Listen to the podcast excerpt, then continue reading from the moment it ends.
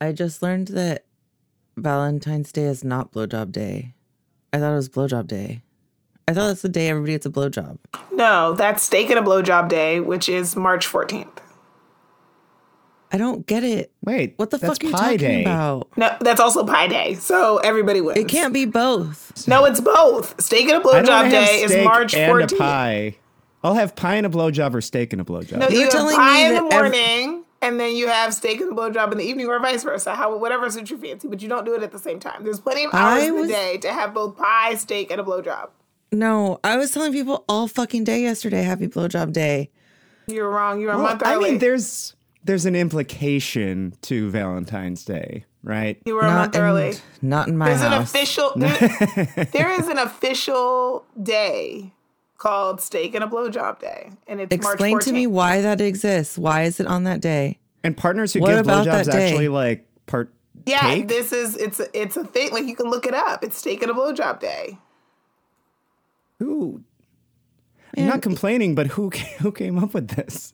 I have a feeling it's it, it's based around the sort of heteronormative assumption that Valentine's Day is kind of for like femmes, and so Oh, this day is for I the mask see. crew. Okay. That's- okay, Got that's it. fine. Also, why why do they have to have a day too? Um, but I get it. I think it's just that like I It's true though, because only femmes fall in love. So, I mean, yeah, yeah, right. And only Heard. femmes only femmes enjoy giving or receiving blowjobs. So you Right. know it's yeah. Or gi- giving I- blowjobs, I should say, or receive. Uh, nah, I like the idea of that being like a Hallmark holiday. you walk in. oh gosh, I need to go get a card for blowjob day. Steak Yeah, and a like a blowjob day. But I think it's not. I think that's why. Like specifically, I think the Hallmark commercials are often feminized. Like not to go too sociopolitical on Mm. it. And so steak and a blowjob day is like meat on fire, blowjob. That's it. Like Steak and a blowjob day is Yeah, like, like- meat. right. Like we're not calling it Valentine's Day, and the assumption being that there's all these things that you have to like use your emotional intelligence to understand. Like. Acts of service Right. and gift giving and you know showing think I affection and love. I think the reason that I didn't understand, I wasn't wrapping my brain around this, is because Valentine's Day is like not a thing for me. Like it's it's in in this house we don't celebrate we celebrate love every day. Boom. Um we I was watching the council meeting on Valentine's Day. Yeah, I saw you, you. You were group texting us, and I was like, "How's your Valentine's Day going, Shannon?" Like, And? I, I was like, I'm not, I refuse to be a part of the capitalist machine. Instead, I'm going to watch Sean Loloee be a asshat because that's cool. I was I entertained. I took a very long nap. Um, Sick. and like listeners, I think most of you get it by now. I've been single for like four months. Uh, so I went to watch the Kings game and was watching it at the bar next to this goes with our conversation last week, two other Aquarians. Uh, and I was like, that's a very We that's where very we would be. on- we are very a- cool people. Yeah, especially like on a Valentine's Day. That's where you'll find us. I did go to a bar lined at a after bar. after the council meeting, so I I I wound up out and about. See? Although you were with your husband. That's true. I uh, was at the comedy spot Right. doing right. some stand up, and then I also ended up in a bar because I decided I did not want to go to what appeared to be a grown up version of a middle school dance at Lowbrow. oh, Yeah, they What like, bar did I did not know. I- All of you were out last night. It, it, and it, was, it appeared to be like a grown up version of a middle school dance, and I was like, that's not the vibe I'm on right now. Why don't we walk across the street? And so we went to the depot and had a drink and then yuck, yuck. went home. So that was my night. Is that how you ended up with a phone sex voice? Um, possibly. How many cigarettes did you have last night? And were they menthol because you're the reason they're illegal now? They, Correct. I probably had contact menthol because the moment I walked in the door, I was like, California has an indoor smoking ban, but it's clearly not being observed here because Come to the depot. because Well, I mean, the um, smoking the smoking patio is like right. It's basically inside. whatever the case may be, I definitely woke up this morning with a scratchy throat and, you know, have been sounding like, hey, y'all, since then. Yeah. So, It's a the sexy steak and a blowjob day voice. yes, it is. It's, this is my post Valentine's Day voice. Hey, hey, listeners, it's Flo. All right. Hey, Welcome, welcome my to Valentine's- Look at her eye fucking Welcome the camera. This Midnight is our YouTubers are getting a real show. here. Welcome to Midnight Love. Well, let's let's all check in in about four weeks and see how that one goes. Yes, Yeah. right? I'm marking my calendar now. Mark it down, March 14th. I gotta get my jaw ready. fuck a pie, get a blowjob. Don't like literally fuck. You you know. What I mean, that did happen in American Pie, though. it's true. Really landed that one. And now we start the show. Voices, the things they said. Voices, some from those dead. All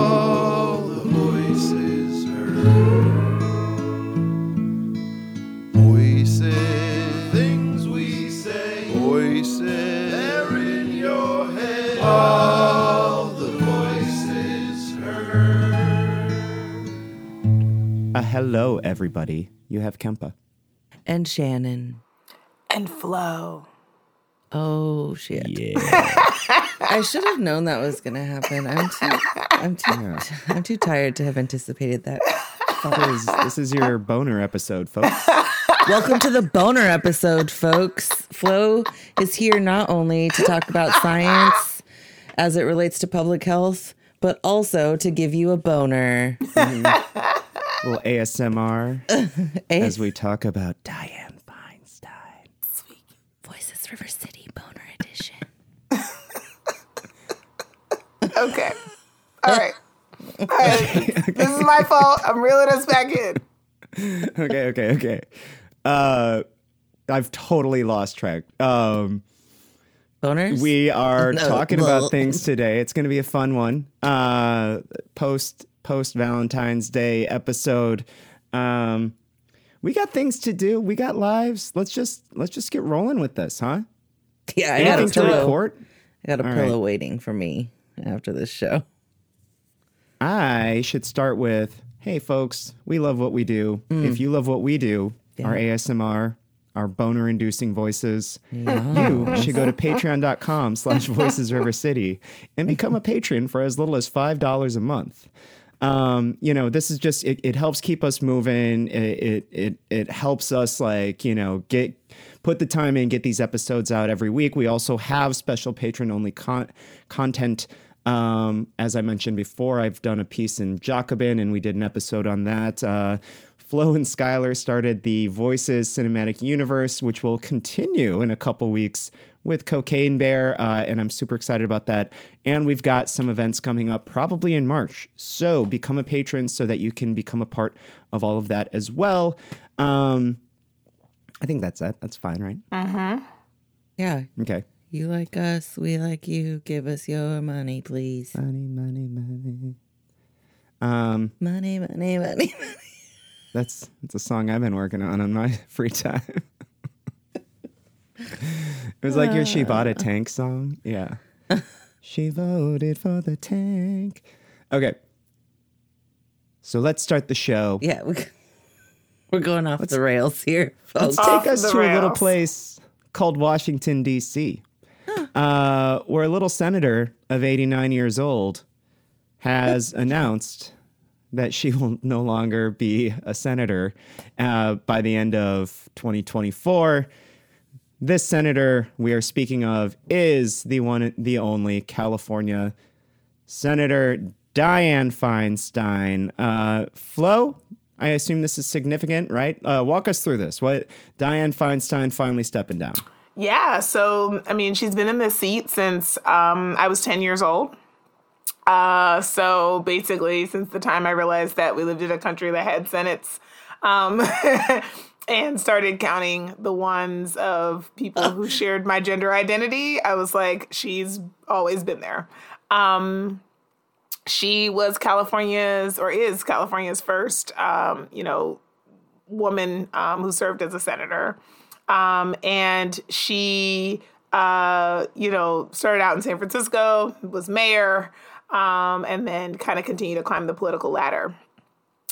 You know, obviously, her service is going to be rife with. I mean, you, you can't be somewhere for 30 years um, and not have, you know, some bumps in the road. Um, and she is kind of a dyed in the wool, like, Democrat. Um, and so that means sometimes, you know, some more moderate um, and deeply capitalistic, like, you know, principles that she stands on. Um, but she also has been, you know, she was is well respected. Um, but unfortunately, you know, and this is the challenge of aging, is you know, in recent years there have been lots of questions about her competence um, in the role, particularly because of what appears to be some some some issues with memory and or cognition. Um, maybe not to the point that she would be, you know, diagnosed with, um, you know, like Alzheimer's and like degenerate, but maybe like dementia. Um, which would not be uncommon for somebody who is on their next birthday going to be a nonagenarian.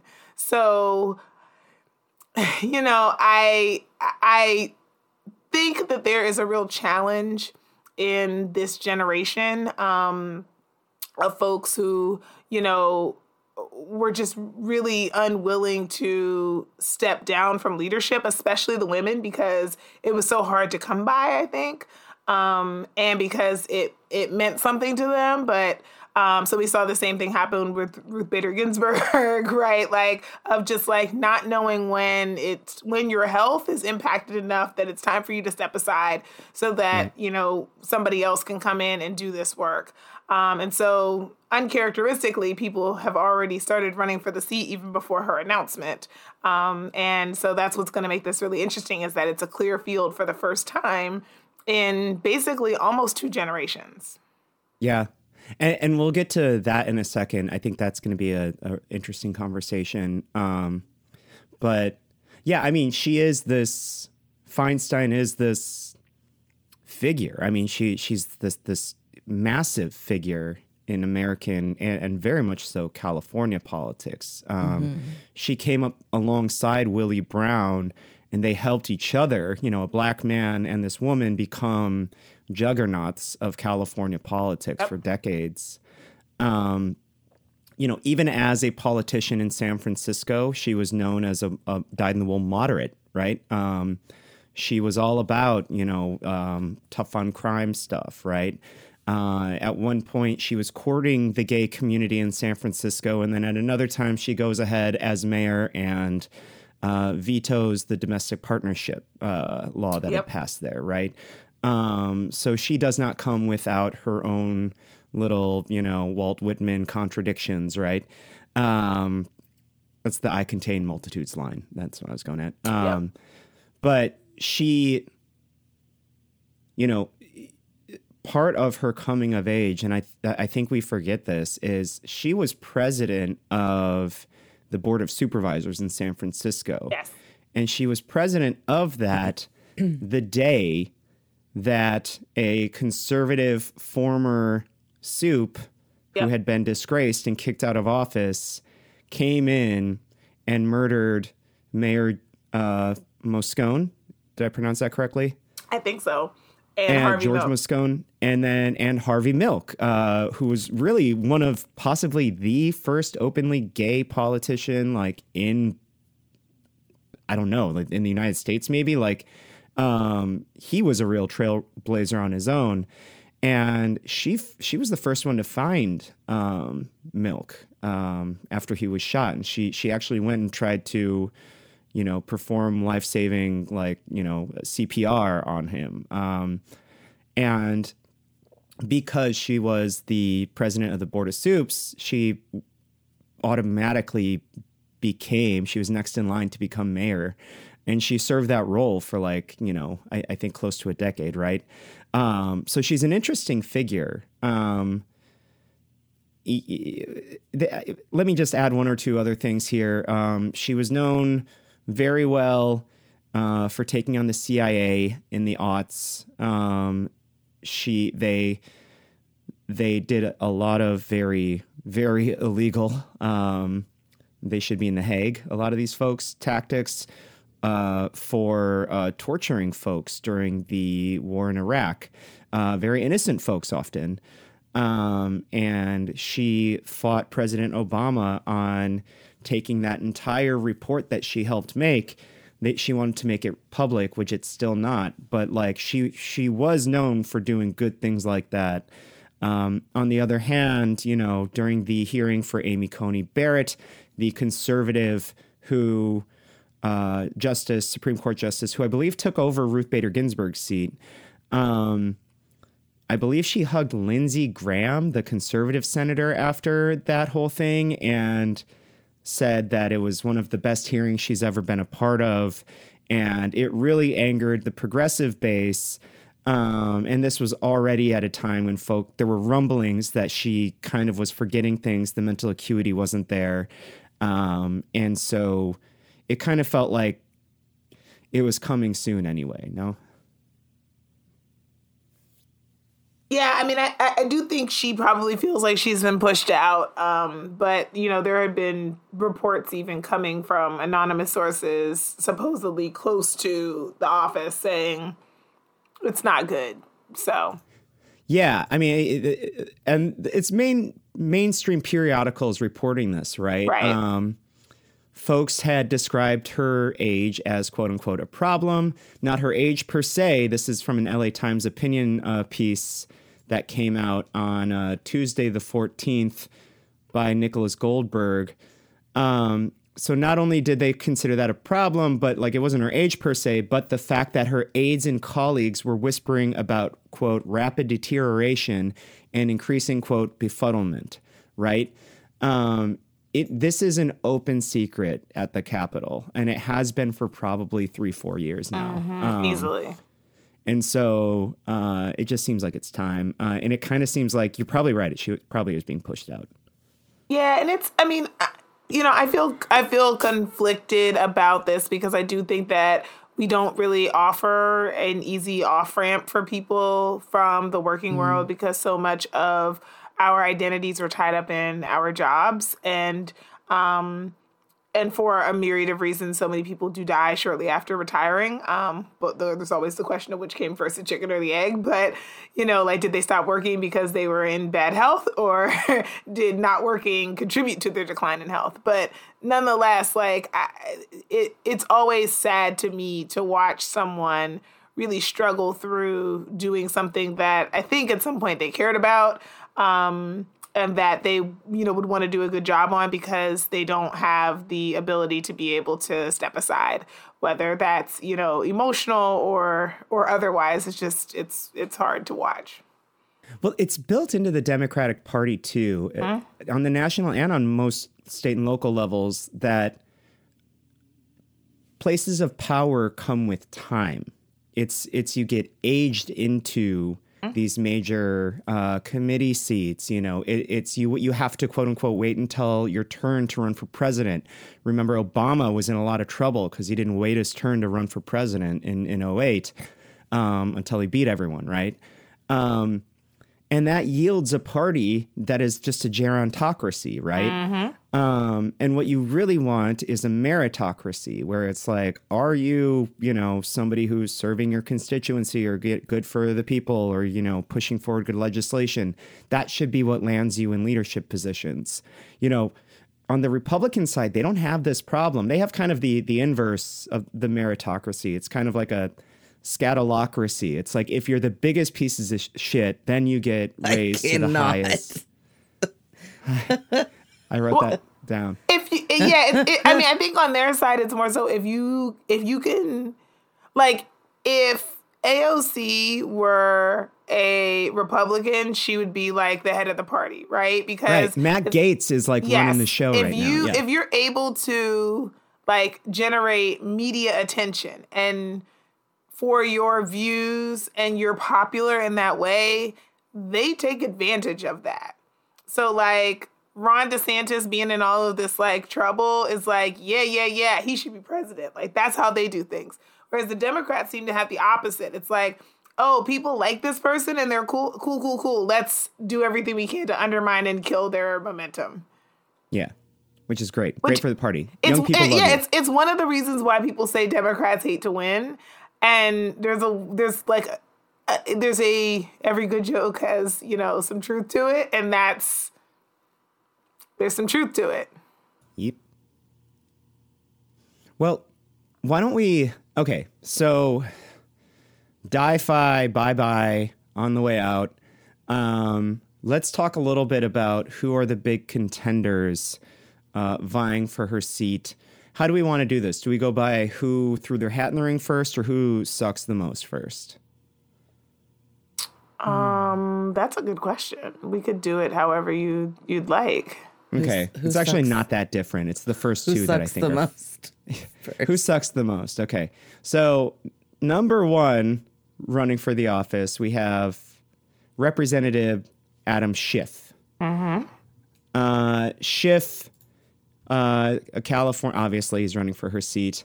Um, he has long been known as sort of this quiet, like, um, kind of like national security representative, right? His background is uh, being a prosecutor, right? And he was known for like I don't know, like he he went after like a, a U.S. CIA agent who ended up being a spy for Russia or something. Uh, it very much goes into the whole uh, mystical storylines that Democrats have been forming for themselves the last five, six years with uh, Donald Trump. So he's kind of the mod throwing his hat in the ring. He's a white dude. Um, he's 62. Uh, I mean, what else? He, oh yeah, he's a fundraising juggernaut too because he is just swimming in oil and real estate money, right? Like he takes money from some of the worst people that Democrats take money from. Um, he's got 20 million, do- 21 million. He that's what he had in the tank uh, in November. He waited until Di-Fi. Uh, I don't think he's did he put it? Yeah, no, actually he did put his hat in the ring uh, a month or two ago. Um, so he didn't wait until she had said she was going to step down, but um, he did wait until the storms were over, quote unquote. So, what are our thoughts on Schiff? Yeah. Um I, you know, I I I don't know as much about his record uh, outside of just kind of the headline stuff. Um I am not apt to, you know, support um kind of the like crime as like career kind of folks into a job that I think should be thinking about prevention as goal. So um, that's always a red flag for me for people who are vying for policy jobs. Um, is if you are so accustomed to reacting and being part of the machine that like does the um, addressing the symptoms and focusing on the symptoms, I think sometimes you are not as well equipped to address root causes, um, which is unfortunate. I also um, find it, you know, interesting that uh, among the local folks who have already endorsed him um, is our mayor, Darrell Steinberg. Dare Bear. So, um, This guy. Which, by the way, both he and Schiff were vying for the California Attorney General role, uh, which neither of them got. yeah. Uh, because, guys, nobody wants pale, male, and stale, and like mod. Like those Right. four things together, no one gives a fuck. Yeah. So I like. Mm, I mean, I I'm look. I'm interested in learning more about him as his candidacy moves forward because um, I think there's a you know some some interesting things to tap into. But the money and just who he's already like aligned with gives me vibes of you know kind of same old same old. Um, but now we get the older white guy mansplaining to us why we should be satisfied with what we with, like the with, with what's hurting us. But the wait, he led the Trump impeachment and he led the January 6th, you know, tri- you know, like trial. Like isn't he progressive now? I- he's trying to join the progressive caucus now. I don't know if you all heard. I maybe he's turned over a new leaf. You don't hmm. take a bunch Got of oil it. money and then call yourself progressive. Sorry. Yeah. Like that Hashtag just no thanks. That's just not those are like so Yep. yeah. Shannon, where are you landing with him? Uh, he's a, a white dude with twenty one million dollars of largely oil money in his uh accounts. What I could not think of the word. Um, I'm gonna I'm gonna give him a, a big old poop emoji.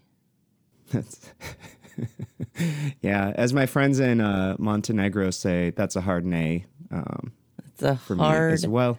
nay. Yeah. Nay, that's how you say no in former Yugoslavia. Nay. Nay. Like like when you're voting. Mm-hmm. Ayes and nays. Or if you're Scottish.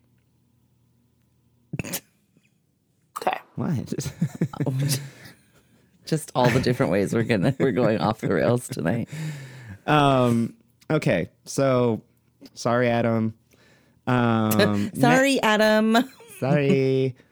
Next, we have Katie Porter. Now, Katie Porter is another um, another uh, representative uh, from California. She is from, I believe, Orange County. She won uh, her position during the 2018 Democratic sweep, right? Two years after Trump was elected. Um, and she was really kind of a, a, a bellwether for the turning of Orange County to, to no longer a red area. Um, she is a disciple of Elizabeth Warren, right? So, kind of Harvard taxi type person that's like a technocrat that's like vaguely Bernie adjacent, but really trying to fix things from within, I guess is probably the nicest way to say it. Yeah. Um, and she seems good on on a lot of levels. Um, she threw her hat in the ring very early because she had to spend a lot, a lot of money to keep the seat that she has right now, uh, the last election, because this was a part of what was going to be a Republican sweep, right? This was um, it was it was the year that was going to be a referendum on Biden two years into his uh, presidency, and there's always a sweep of the other party during that time. So it's impressive that she kept her office in Orange County, but she spent a lot of money. And the reason she threw her hat in the ring early for this uh, during the storms, which a lot of the mods were like, "Oh, you can't do that during the storms." Um, she did this early because she knows she's got a lot of fundraising to do if she's going to catch up with Adam Schiff. Um, she is the other white person in the race, right? So kind of the Elizabeth Warren of the race.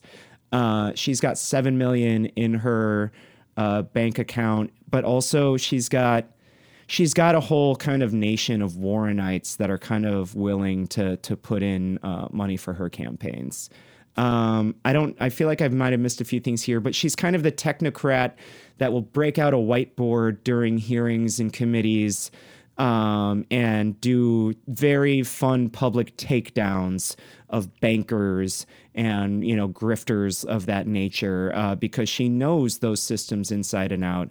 She also is good for a laugh. You know, during the speaker elections, she was found reading uh, The Subtle Art of Not Giving a Fuck, which was very funny to a lot of people. Um, what are our thoughts on Katie Porter? Sorry, the silence. Better. Um, Our pause. Our pause really says a lot. better. I mean, I I found it really interesting that people made all of this, you know, much ado about her announcing her candidacy before Feinstein and Fein, like announced her plans. And Ridiculous. I was like, this is not like a monarchy where people like have to die or step aside for you to sit like and it's this weird thing where like people feel like you kind of have to kiss the ring. I and I guess I'm I'm thinking about this. Maybe this is like a I don't know if it's like a an American, if it's a California thing, because this kiss the ring thing is very interesting. And I've heard Sacramento be, even Sacramento be described as like cliquish. And I was like, I don't think Sacramento's cliquish as much as like there can be this element of gatekeeping. And people feel very Yeah. offended if you don't go through them to do a thing. Like, like you have to go through these like established channels.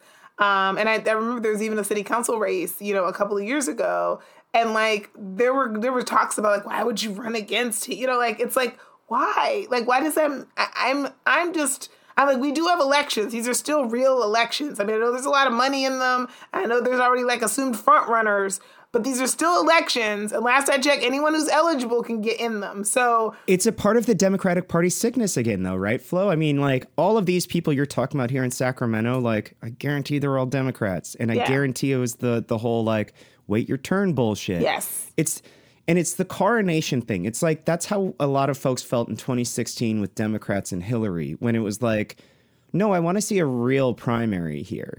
And it seemed like no one was going to run against her because everyone was scared to, and it really turned it turned me off to the Democratic Party. I remember.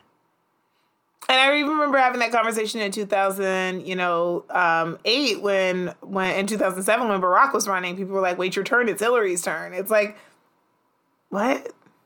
Thank God he didn't. Heard Yeah. Yeah. So yeah, so I uh, that that that actually made me like take a step forward toward her because I was just like I'm annoyed by this like why does she have to wait until Fe- like Feinstein is running for an office and if and if somebody else wants to run for it they should it is in their interest if you're running against a 30 year incumbent to get out early. Yeah, I mean, Um, I also Yeah. I feel like I get why people are down with Porter. Like, you know, she's got the like uh sassy minivan driving, you know, serve the truth vibe um down and like and and you know, I think that there is credit where credit's due in terms of her being willing to say some of the more difficult things. Um, but at the end of the day, she's still she's she's still a Warren Democrat, right? Like there there are still going to be issues with her the stances that she takes on certain um, on certain things, and I think, you know, I also say that also uh, understanding that like potentially the people that, well, that surely the people that we want to be sitting in these seats are leftists, and that's not what that's very likely not what we're gonna get. Um, but you know, it is still it, it's hard to um, pump up a candidate like Katie Porter when she's still a moderate Democrat. Yeah, I mean, I, that's kind of where I land. I mean, it, you know, obviously a lot of Democrats will be like, "How dare you? She's not moderate. She's a progressive." Um, and you know what? Like she, along with everybody else who's a Democrat in this race, probably lands exactly where they need to on the big, you know, lines in the sand as far as becoming a progressive or not is, right? Like Yeah. Medicare for all, Green New Deal, things like that. Um, I don't know. I just don't. I just on on that Mike Madrid, this like local Politico guy who's like who's an expert on the Latino vote. He referred to her as sort of uh, white people catnip.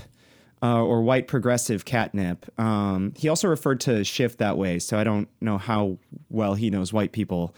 Um, but like, I don't. I'm just thinking about white people catnip. Yeah, it's Katie Porter. That's really good. like I think she's I think her strongest base is going to be a lot of white women, right? Um and I don't know if that's enough to pull you forward in a California senatorial election. Uh you know, uh, whites are not they, they they are not the majority in this state. Uh, neither are white progressives. Neither are white progressive women, right? Um, and I just, she doesn't have the name recognition of Schiff or the next person we're going to talk about. Um, and so to me, I don't think she wins it. Um, I think she's very nice. I think probably if it were up to a lot of folks, she should have stayed and kept that seat because that's a hard seat to keep. And she fucking Yeah. nailed it there. Um, and a white prog winning an Orange County seat, that's a win. That's a win for the Democrats. Uh, and now that seat's going to be at stake. Um, that's kind of my take on her. I think also it's just like if your um approval rating is likely to go through the roof with the white moms who love Kamala like I'm very orange flaggy on that. you know, like I just I think that they're yeah, um prog mod whatever like y- you ain't far enough left for me Same. Yeah. Flo, any thoughts on this? Yeah, I was gonna say. I mean, I don't follow Orange County, you know, much. So Katie Porter, you're better for it started like really popping into my inbox 12 times a day um roundabouts the end of last year and i was like goodness woman like please stop emailing me 300 times a day um so i you know i, I don't know like who she taking money from you know what like I I don't know as much about just her background other than being Elizabeth Warren's kind of protege.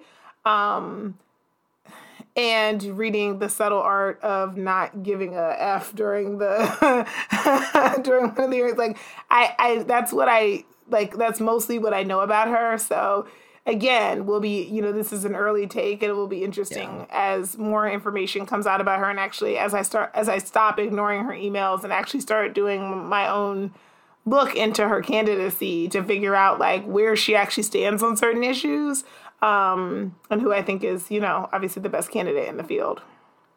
Yeah. Okay, so I'm gonna we got to move on a little bit faster, but I'm gonna move to Oh, shit, yeah, the probably who I consider the best candidate, um, and I'm gonna skip a person who would have been in the middle here, but honestly, I don't think that person's gonna run, and we can discuss that briefly. But uh, the candidate I think for for Progs is probably gonna be Barbara Lee. Um, she is. Where's Barbara from? She's from the East Bay, right? yeah I- I, mean she Yeah, I was like, I think, I think so. Um, I, I thought she was yeah. from Oakland Yeah, Yeah. she she's from Oakland. She went to Mills College. Um, she worked on the 1972 presidential campaign of Shirley, Shirley Shirley Chisholm. Chisholm, uh, the first black woman to hold a seat in Congress. She also worked on the campaign for Black Panther Party co-founder Bobby Seale uh, when he ran for mayor of Oakland the following year. Right, pretty cool. Um, she was elected to Congress in a special election in 98 and has overwhelmingly won re-election since. Uh, I don't know if you remember back in 2021 um, when Newsom handed the open senatorial seat uh, to who, who'd that go to again? Um, went to our attorney general at the time. because there was a big conversation about whether or not it was going to go to a woman since Kamala Harris was the only black woman in Congress um, or you know in the Senate or or whether or not it was going to go um, like so you know black woman um, then the Latino community was having that same conversation around like but we're 40% of the population and we've never been represented there and so it was a Right. big kind of you know back and forth Actually, it that. went to Padilla, so we gave it to Alex Padilla. Yep. Padilla was Secretary of State at the time. yes Um, and I, so I got that wrong. our, but A- our AG went to Health and Human Services That's what it was. Yeah. Uh, and and so a lot of moving around, a lot of appointments happening from California. Whenever a Democrat is elected into the pre- presidency, that happens. Um, so Padilla became the next senator, um, and then you know a lot of black folks, a lot of black politicians in California were like, "What the fuck?" Like that's like the only black woman we have in the Senate, and like now you're taking that from us. Like, why didn't you put another black woman in the Senate? Newsom then said, if there's another chance to, uh, uh, you know, put somebody in the Senate, it will be a black woman. The general understanding has been that that would have would be Barbara Lee, right? Had Di-Fi stepped down, he would appoint Barbara Lee. Um, so that's something to, to, I guess, to consider. Um, also, part of the reason Padilla got that spot, um, like Newsom, I don't know, Newsom was playing like a lot of musical chairs uh, in like, you know what it reminded me of? That like Dave Chappelle skit, like the where like they're like trading people of different races back and forth. Like that's what it felt like. He's like, okay, well then I'll put a black person in Secretary of State, and then I'll put, you know, like that's that's kind of what he was doing. Um, and that's not not to say anything against Dr. Weber. She is easily my favorite politician in the state. Um, but that's kind of what was going on during that time. It was like who will represent what within what subset in what offices, right? Um, but you know, like suddenly there was not a black woman representing California in the Senate. Um, so I think Barbara Lee uh, as a, a, candidate for this seat is is very compelling, not just for all of the progressive accolades that that we just laid out. Um, I think it would be be a fairly historic thing. Um, on top of that, there's something about her that I have always, always fucking loved. She is the only person, the only person in the Capitol after 9-11 to to vote against um, what was it the the Iraq War or, mm-hmm. was it against the uh, the Patriot Act? It was one of those two. Yeah, it was um, the military force after September 11th. Um, okay. Because she was really concerned that it was it was granting the president too much power and that it was going to entangle us in a war for forever. And literally the only no person in strategy. Congress, Democrat, Republican, literally the only person that voted against it. Just yeah. an amazing woman. Like who does that? And people hated her after that, but she was right though. Heard. So anytime now you say that was a mistake, you need to hashtag cite black women. So not much money in her coffers right now. Um, but I don't think that says much. I think that um, she can pull money if she needs to. Um, interestingly, she, unlike Schiff or Porter, is waiting, uh, has waited until after Di-Fi actually made the announcement. I think she's going to be reporting or announcing by the end of this week her candidacy. Um, she is from this sort of like 20 mile radius of the Bay Area where so many senators of California come from. Uh, that's really interesting to me. I think she's got a shot, and I, I like her better than the other two. Oh, yeah, for sure. I mean, I think there is, there's obviously the concern that in a statewide election, her voting record is going to is not going to lend itself to all of the votes that she needs in order to get the seat. Um which is why uh Adam Schiff should step down and um let Barbara Lee take the take his votes. Um and his money and Heard and his money. Um, you know, he's but the one mod really running though, right? I feel like yeah, he's he's more he's way more moderate than Porter. I feel like she and Porter are eating into each other. Yeah, that's my no, concern.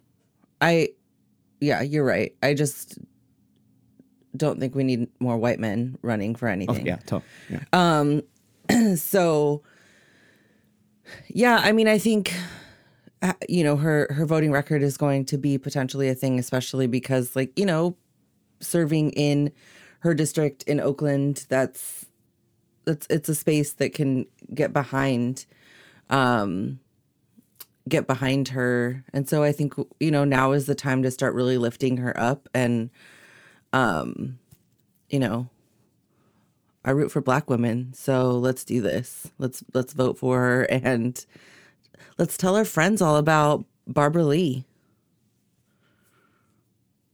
Hello, thoughts?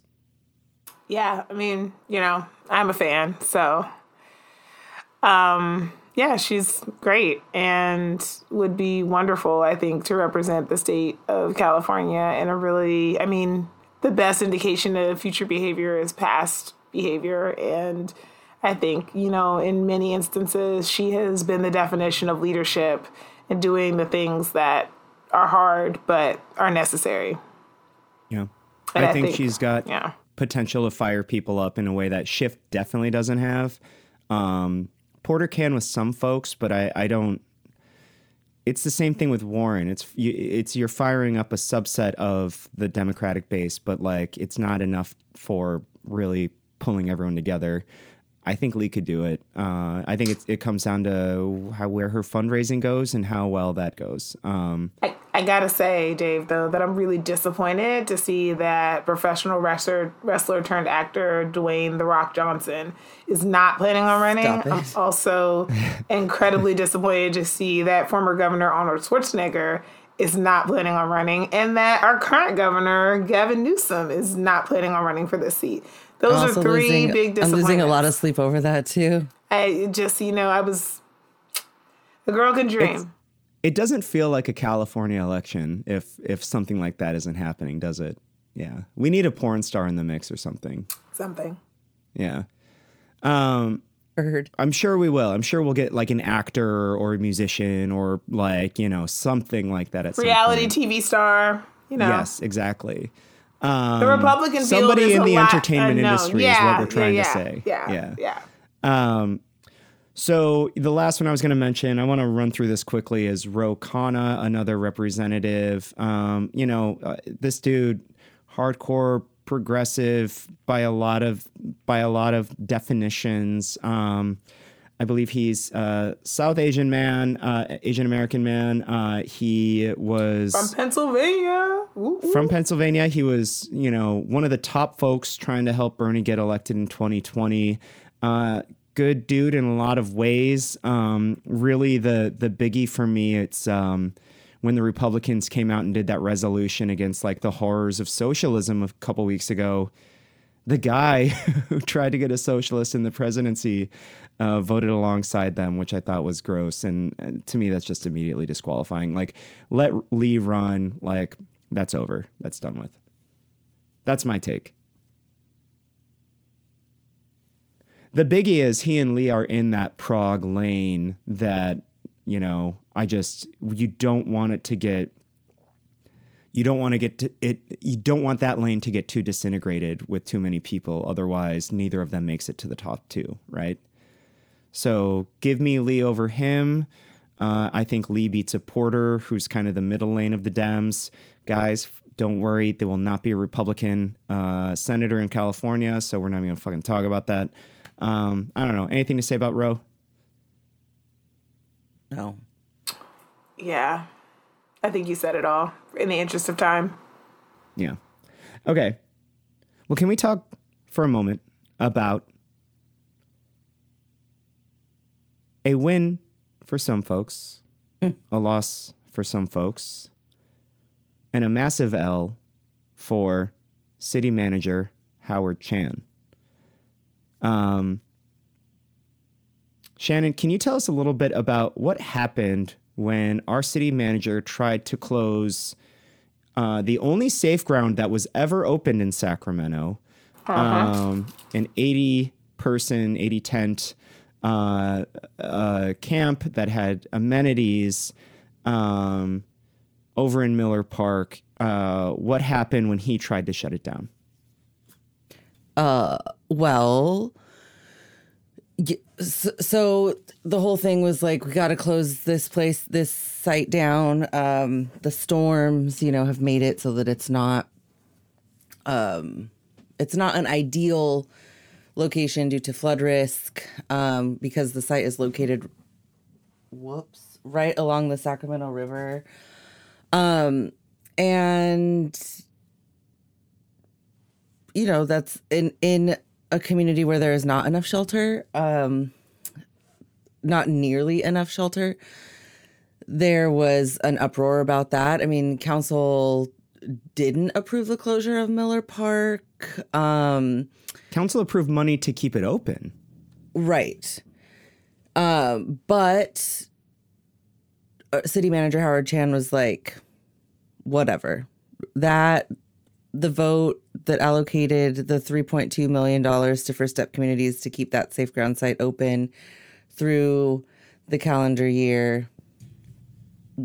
Whatever, dude. We're gonna close that thing down.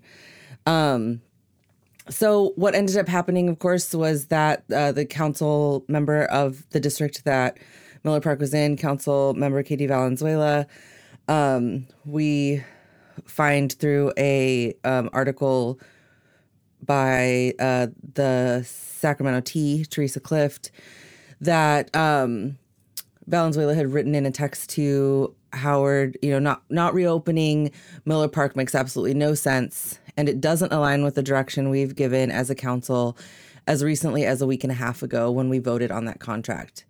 And Howard Chan, who was recently given a significant raise um, to do the job that Half he a does, a year now, huh? Yep. Yeah. he responded, "Agree We to disagree." disagree. Lovely. So what a peach know- this guy. I would love to work with him. yeah, he seems like a really cool dude. Um, Yeah. and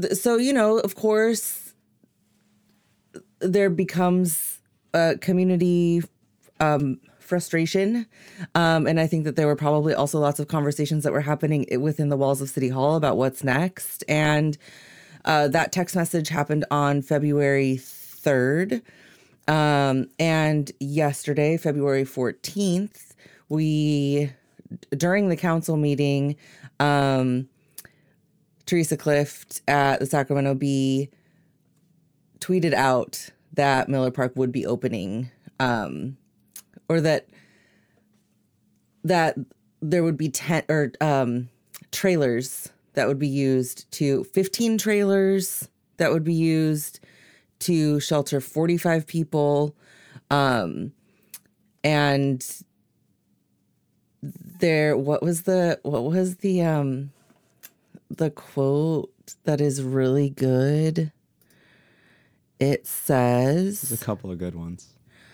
um yeah so this so city of sacramento will reopen its only sanctioned campsite for homeless people at miller park this time with trailers instead of tents city manager howard chan decided to reopen the safe ground after councilwoman katie valenzuela last week criticized him for closing it Yeah, So- baby.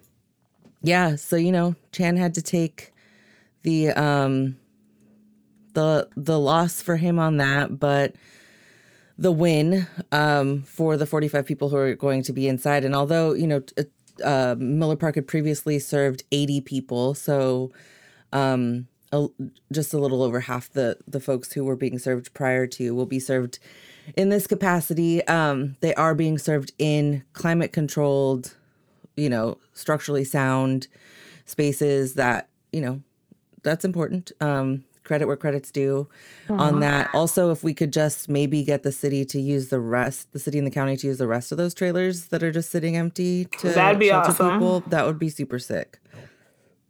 Yeah, absolutely. Um, yeah, I mean, there's a lot going on here. I think um, there's a lot that can be said about the city manager trying to take matters into his own hand, um, closing this when obviously we're having this hundred year flood. Um, that makes sense. That's fine. Uh Um, but then once it's all over, saying, "Oh, this gives me a chance to do some fascist bullshit and put these 80 people into the streets and they're not my fucking problem anymore. Um, that's a real fucking problem, right? Um, and I think that, you know, who, however, uh, you know, the, the story ended up coming out, it's really important that it did because these outlets reported on it, you know, Cap Radio, The Bee, others, and it really got to show us kind of how the sausage is made, how Howard can do whatever the fuck he wants when he's, you know, his boss is our city council, but it seems like he gets to do whatever the fuck he wants. So we talk about this. We talk about this, you know, yeah, all these Rob fucking Karinke goes on Cap Weekly's show and is like, how can you go after these bureaucrats that aren't even elected? Blah, blah, blah. Like, these people are making decisions that fucking result in death, in death. And they are not they're not held accountable. They can't be held accountable by people for that. That's ridiculous to me. Well, okay, so I have been. Get get ready. I mean, I have been really clear about my dissatisfaction with the work that Howard Chan does. So I don't think that's a secret. Um, I think that he is, you know, underwhelming as a city manager. Um, and I think that the way that he runs the city is one of the reasons why Sacramento is in some of the problem, like has some of the problems that it has. He hides behind the idea that he can't make any decisions until five people tell him to, but then he manipulates it so that he kind of does what he wants to do anyway. So he's not a strict adherent to that. It's kind of like somebody who's like um, a biblical literalist until they want to wear a cotton poly blend. And then all of a sudden it's like, well, the spirit of the text, right? And it's like, either be a literalist or not. Like, are we like what are we doing here? And that to me bothers me because i because if you're gonna do your interpretive stuff then just say so. And then we can have a conversation about what it is but when you pretend you're not it's hard then to be able to suss out what's really going on. I do though fault the council and mayor for not being more explicit in their direction to him. This mm-hmm. was a, a simple case of he works for you. If you gave him direction and he doesn't do it his raises should be on the table. Him getting fired should be on the table. Like when he doesn't do what you Yes. explicitly tell him to do, this is now a performance evaluation issue. And so what my challenge is is that they will turn around and blow smoke all up his behind every five seconds and say he's a great city manager, blah blah blah. And I'm like, he's clearly not that great a city manager. Otherwise, you wouldn't have run a strong mayor initiative several years ago. So like, you see that there's a problem, but instead of ta- taking it on with the power that you have, you want to shift the power somewhere else. And I don't agree with that. But I think, just like Katie said, we didn't give you direction to do this. Stop it. And then he has to stop it because he doesn't have any power or authority to do anything else. So I ask again for the second time in as many weeks is the tail wagging the dog? Does, it, does the police department run this council and mayor? Does the city manager run the council or mayor? Or do the people we elected and asked to pass with just five votes when they meet every week for direction and then to hold their staff accountable? This is a management issue. You are his boss. Manage him. Yeah, I mean it's the problem of um we see it over and over and over again that the city manager can make the council members' jobs incredibly difficult if he doesn't get what he wants, right? So it's like this position that somehow has has given power that like like at its core is manipulative and that But fucking Shannon, it is shouldn't be. It shouldn't be manipulative because at the end of the day, look, I may like if if I'm sitting on that dais as one of the members and I watch the I watch Howard railroad somebody else, it doesn't really even matter if it's an issue that I disagree with them on. I know if you'll do that to them, you'll do it to me. Mm. And so my feeling is like all of them should be on guard for that and should be shutting him down so he doesn't even have the audacity to flex on them in this way. Because Here's at my the end of the question. day, all, all it takes is five of them to fire him. Here's my question Is that what happened this week? Because I don't know if Councilmember Valenzuela has the clout to single handedly do that. And like, listen, I think our listeners who do like uh, all the direct action and like can shut shit down, like, I think they're incredibly powerful. I don't know if they're the reason he did his about face. I I wonder if there were multiple city council members who were like, you can't just fucking do that. Like, let's do something different. And maybe that's why this like 15 trailer 45 people who actually get like environments now where they can control if they're hot or cold like it's really going to change their lives. I don't think it certainly wasn't the way the press release came out from you know sac city hall like it was not howard's idea Yeah. He was not behind this. He was No. not happy about this. Yeah. He's a little piece of shit.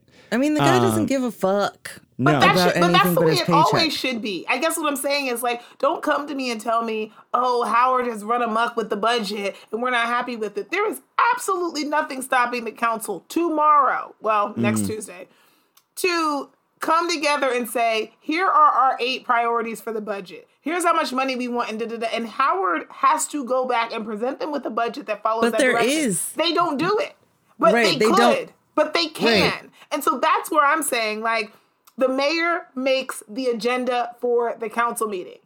He may only have one vote, but he makes the agenda for the council meeting. If you want to direct what's going into the budget, put it on the agenda that you all are going to give the city manager's office direction about what you want in the budget. Because then then you'll be able to see do you have an insubordinate staff member? And if Yo, so, you're asking like you're asking him. for what you're do what we're like what we are dreaming of and what you are talking about is asking for like actual leadership. a functional workplace that- with accountability. Yeah, yes, which doesn't that's what I'm exist. That for. shit doesn't exist here. It's why, you know, like last night at the council meeting when people are like there were multiple people who went up for public comment that were like we are so fucking tired of being here fighting with fighting for the same shit and like fighting each of you. Like we should all be on the same page about just wanting a space where like people are are centered in the decisions that are being made from this body like but they but that council like they can't even they can't get along with each other they can't get on the same page about that about shit i mean we just got how many we just got a bunch of little ashbys elected onto the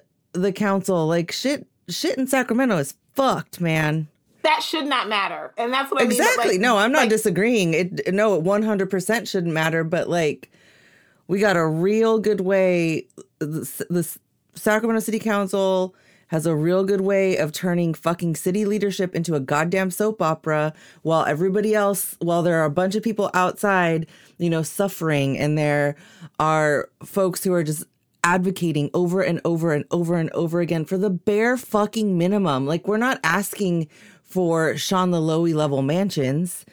We're just asking for the bare minimum, just like a roof over people's head.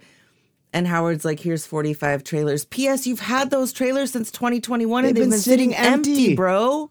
They, they and like that's that's it too. It's like Howard does not want to help folks. He does not. There is no doubt in my mind. He does not care to take initiative like that because if he did care, we could have opened those trailers anywhere. We could have opened them at Camp Resolution. Yeah, because I the mean, only problem with Camp Resolution that city folks are worried about is like being outdoors and camping on that spot. If there's a trailer there, there's it it goes against nothing of like any of the the the their concerns as far as code goes. So like he is as a human, as a person, someone who does not want to help folks in this regard. I stand. I Full stand by that statement as well. Like my my Yeah. issues actually with Howard Chan run deeper than just like I don't like the job he's doing. I actually think he is a callous human. Yeah. Um, and 100%. I, I think he's a person who, because of that callousness, has done some deeply unethical things with his power. yeah. and I think it, it's it's negligence and it's Yeah. it's harmful and I like I can't emphasize that enough. Like he has discretion in matters, and if you had somebody with so, some serious kindness and warmth and emp- empathy in their toolbox of like human, you know, I guess attributes and skills, they could have really done a lot with the exact same amount of influence and power that Howard did, and he has actually actively engaged in harm. Yeah. And somehow, again, you know, we have people sitting up on that dais who are complicit in that harm, right? Like it's, it is completely bonkers to me that, like, at the end of the day, while Howard, I think, is intentionally malicious and is harmful you have other folks who center their own comfort and the the ease of their own jobs over fighting for what is good and right. And so we continue to find ourselves in these cycles of generational harm that come from the from the dais. There's a very unhealthy kind of funhouse mirror relationship between city council members and Howard Chan where they can vote a certain way and then they can and and then so the constituency won't yell at them because they voted that way but they can count on howard to do actually what they really wanted him to do. And then when the community comes to them and is like why are you letting him harm people? they say well you know he's the city manager. That's not our job. He's just you know i can't control that. Right? Um, and that's been going on for a while now. It's been going on for a good fucking for as long as we've had the city, I suppose. Yeah. Yeah, it's really it's really fucking disappointing and like um I there's just so much work to be done. I think um and and I I guess no. One of the most disappointing things is with the recent election um, Lisa Kaplan, Caity Maple, and Karina Talamantes were all voted into um, city office. And I think there were a lot of people who thought that things could change. And, you know, uh, things could change mean any number of things. But one of the things that that means is that, that Howard Chan would be held to account for his negligence and for the harm that he creates in this community. But what we have what we have seen already and it's February 15th is that we have a whole other term of council folks who are just going to roll with the same narrative that Howard Chan has all the power and they're not going to question him. And you're going to have people like uh Katie Valenzuela and Mai Vang who stand up against that and like are always the bad folks, right? They are they are the bads and then everyone else is swooped up by the mods and it just becomes this like fucked up like high school mean people click. I don't mean to be, and I'm never am, the, the Debbie Downer of the group, but even Valenzuela and Vang's offices defend him on occasion. Oh yeah, no, 100%. And I mean, I think so. just- what the yeah. fuck can we expect? What the fuck can we expect from this city council? This man will never be fucking fired if even they are defending him. You know? No. Yeah, and, I I think and I mean, I will say, I, and I'm not, I'm, I'm in the same boat with you, Dave. I'm not. I think that everybody is quietly frustrated with him, but I also think in in just like in any toxic environment that is dysfunctional, instead of directly addressing the elephant in the room, everybody tries to figure out a way to survive. And so I think the diplomacy, right, is the whole like notion of well, I have things I need to do. And I think it's especially complicated for Mai because he's an Asian man. And so there are the, also the internal politics of like people like being represented by somebody who looks like them. So as a younger, you know, Hmong woman, can she go up hard against our city manager when they're the when the communities are expecting them to work together? And then for Katie, it's like if I want to get anything done, since I have colleagues, how am I supposed to do like so I feel like I, I understand that sometimes they're just engaging in what I like to call the California diplomacy, which be which is being nice but not kind, right? It's just like we say all these nice things, but we're really secretly pissed off at each other.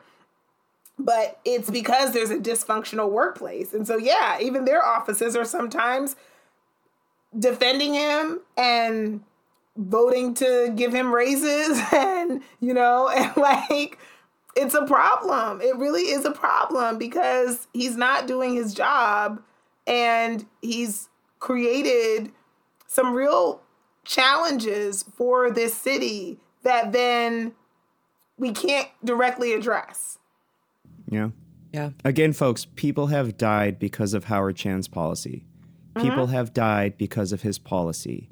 That I don't know how many more times you can say that. You know, in Austin, when their city manager failed and people died after a horrible storm there, you know what their city council did? They fired their fucking city manager. So it's it's just it's incredibly disheartening to watch our city council continue um, to let the people of Sacramento take take the blows he gives them over and over and over again.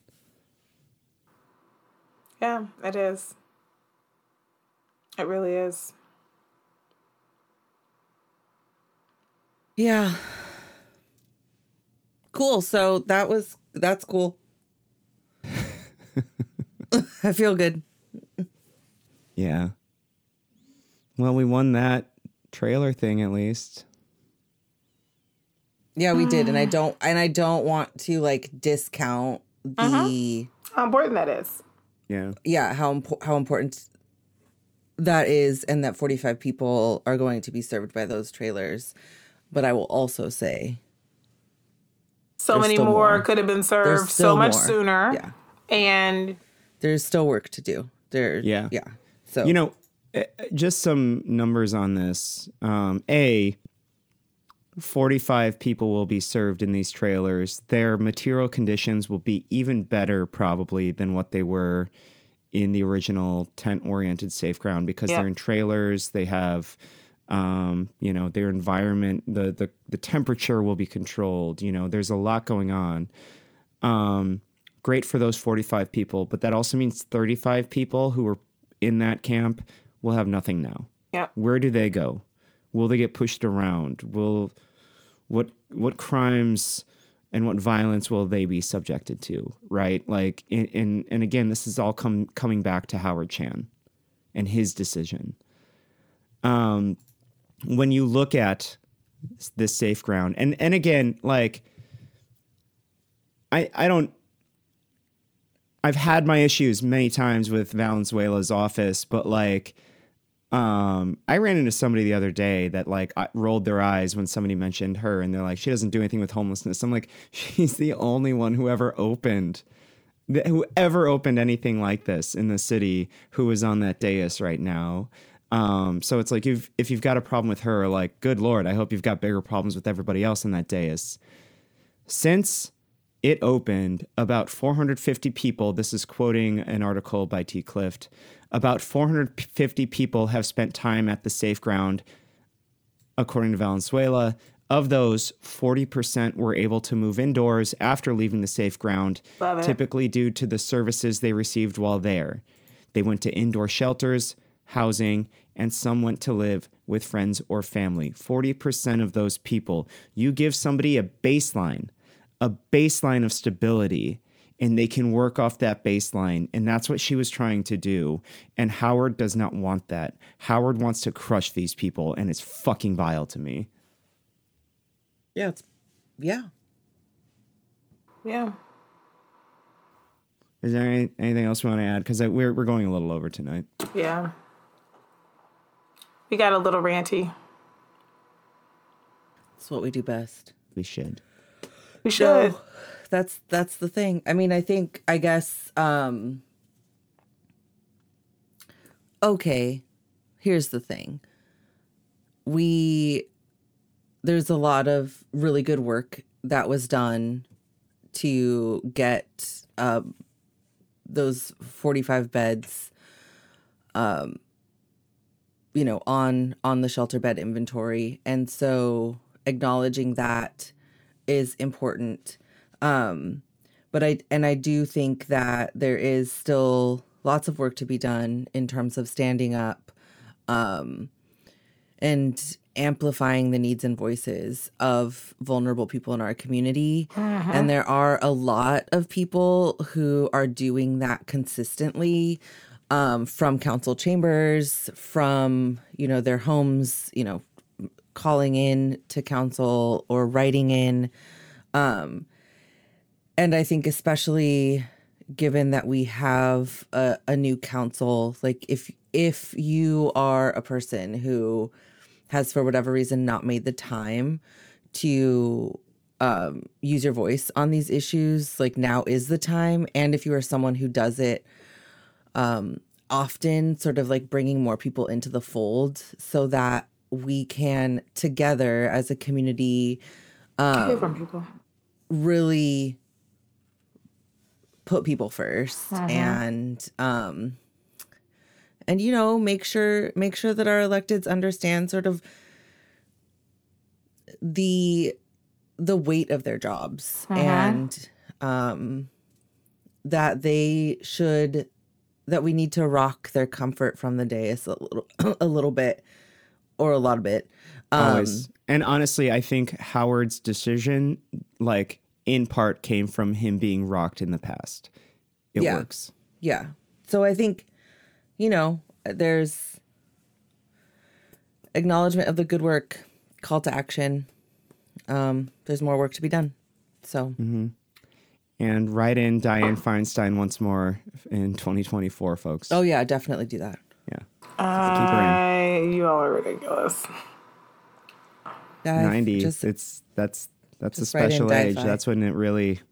the- That's when the communism really takes off in your brain. All right. Well, let's wrap it up. Um, yeah. Thanks for listening, everyone. Um, sorry we went a little over, but usually you don't care. Um, and yeah, I'm I'm not sorry. you know what? 2023, I'm not sorry either. Fuck you, listeners. I'm a little bit sorry. Oh shit. Go to patreon.com after listening to that and enter in your credit card information. Thank you. Bye. the $30 a month boner tier. Man, the boner tier is sick. It is. It's pretty. It's pretty incredible. Uh, but we'll let you folks find out for yourself, and we'll see you next week. Bye. Bye.